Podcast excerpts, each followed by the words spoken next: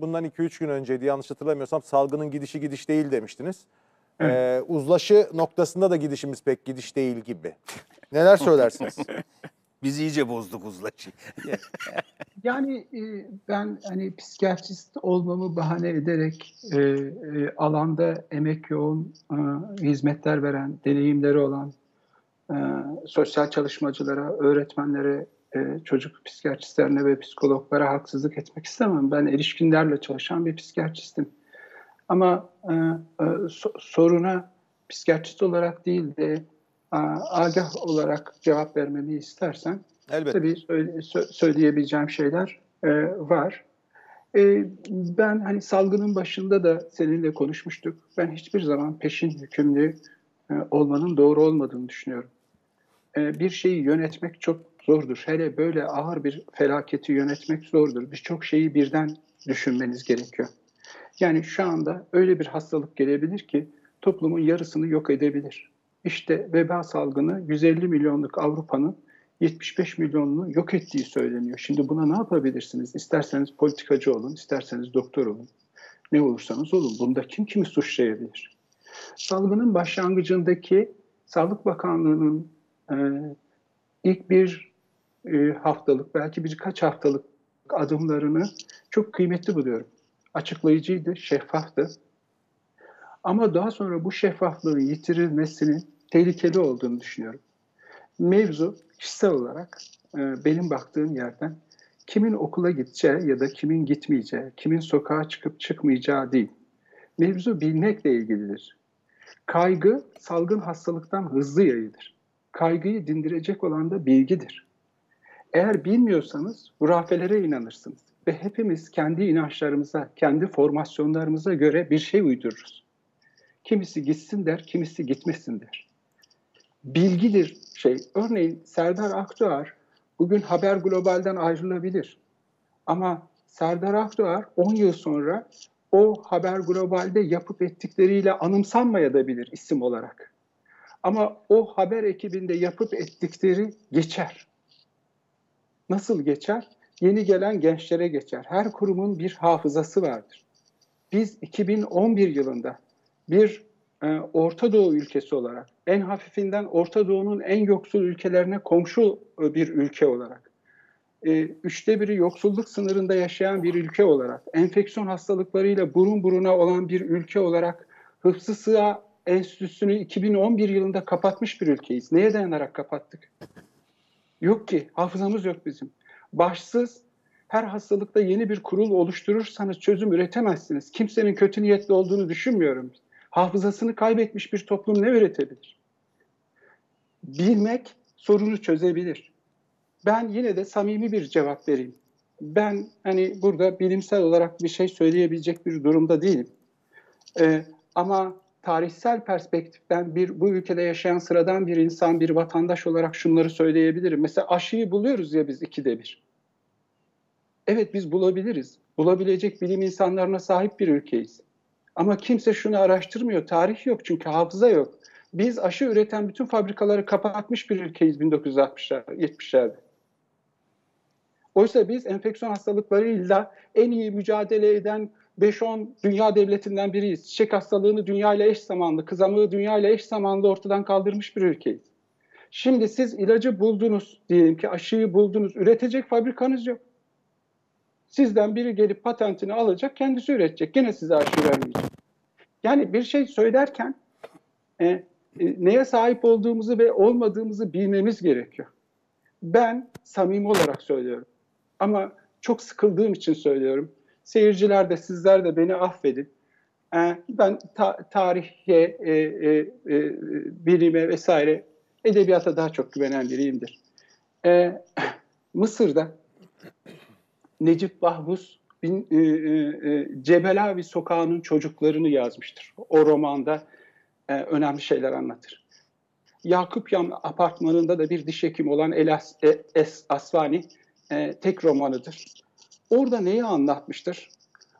Orada e, mevcut güçlerin, e, mevcut muhafazakarların para ve güç ile tanışınca en ufak bir ikiyüzlülük hissetmeksizin bir zamanlar kınadıkları yaşam biçimlerini çocuklarına satın aldıklarını anlatır. Özetle öyle anlatayım.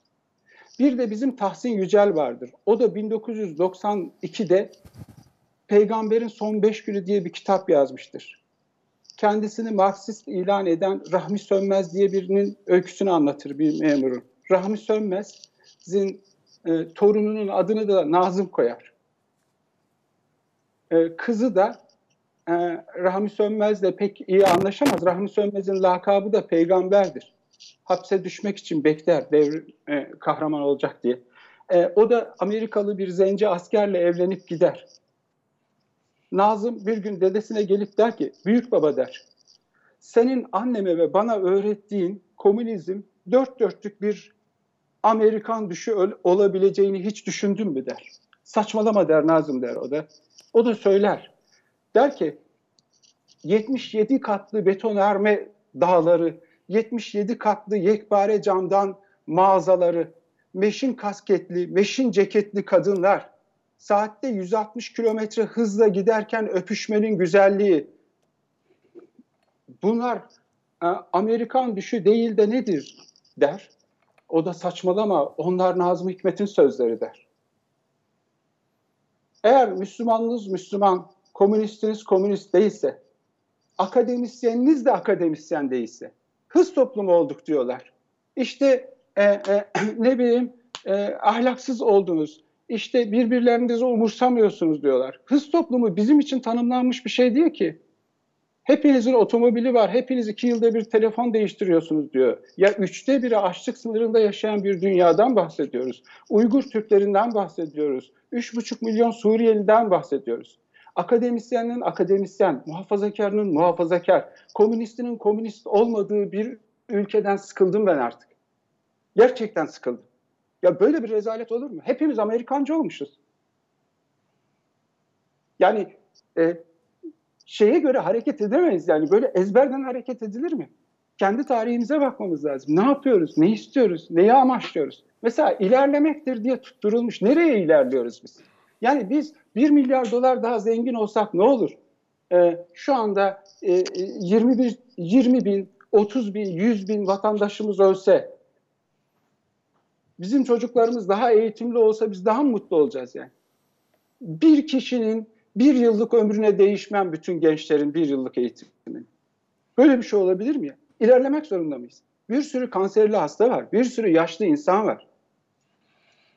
Yani bir şeyi düşünürken birbirimizle ilişki içinde ve birbirimiz tarihimizi bilerek düşünmemiz lazım. Biz kimliğini ve hafızasını kaybetmiş bir toplum gibi, kafası koparılmış bir tavuk gibi sağa sola koşturup duruyoruz. Böyle bir şey olabilir mi? Ne güzel başlamıştı. Ne güzel şeffaflıkla başlamıştı. Bakın şeffaflığı ortadan kaldırırsanız Fransızlar, Almanlar, Amerikalılar salak değil. Bugün Paris'e Paris'e giden turist sayısı 50 milyon. Bütün Türkiye'ye gelen turist sayısı 46 milyon. 2018 rakamlı. 2019'da bütün Türkiye'ye gelen turist sayısı Paris'e, Londra'ya, Bangkok'a giden turistlerden daha az. Bunlar turistleri kaçırmamak için e, e, ekonomileri de buna bağlı. Bize 3 dolar bırakıyorsa bir turist onlara 5 dolar bırakıyor. Niye açık davranıyorlar? Niye dürüst davranıyorlar? Hiç düşünmüyor muyuz? Yani bunların hiç danışmanları falan yok mu? Var. Bana göre, benim kişisel görüşüm, samimi olarak kişisel görüşümü söyleyeyim. Hiç öyle psikiyatrist evet. falan olarak konuşuyorum, konuşmuyorum. Bilmiyorum ki, araştırmadık. Nereden bileceğim? Samimi olarak söylüyorum. Bu kadar günah işlemiş. İşte Rahmi Sönmez örneğinde olduğu gibi. Tahsin Yücel anlatıyor. Sen Nazım'ın şiirlerini bize e, e, yani bir burjuvazi hayalini bize burjuvaziyle mücadele olarak anlattın.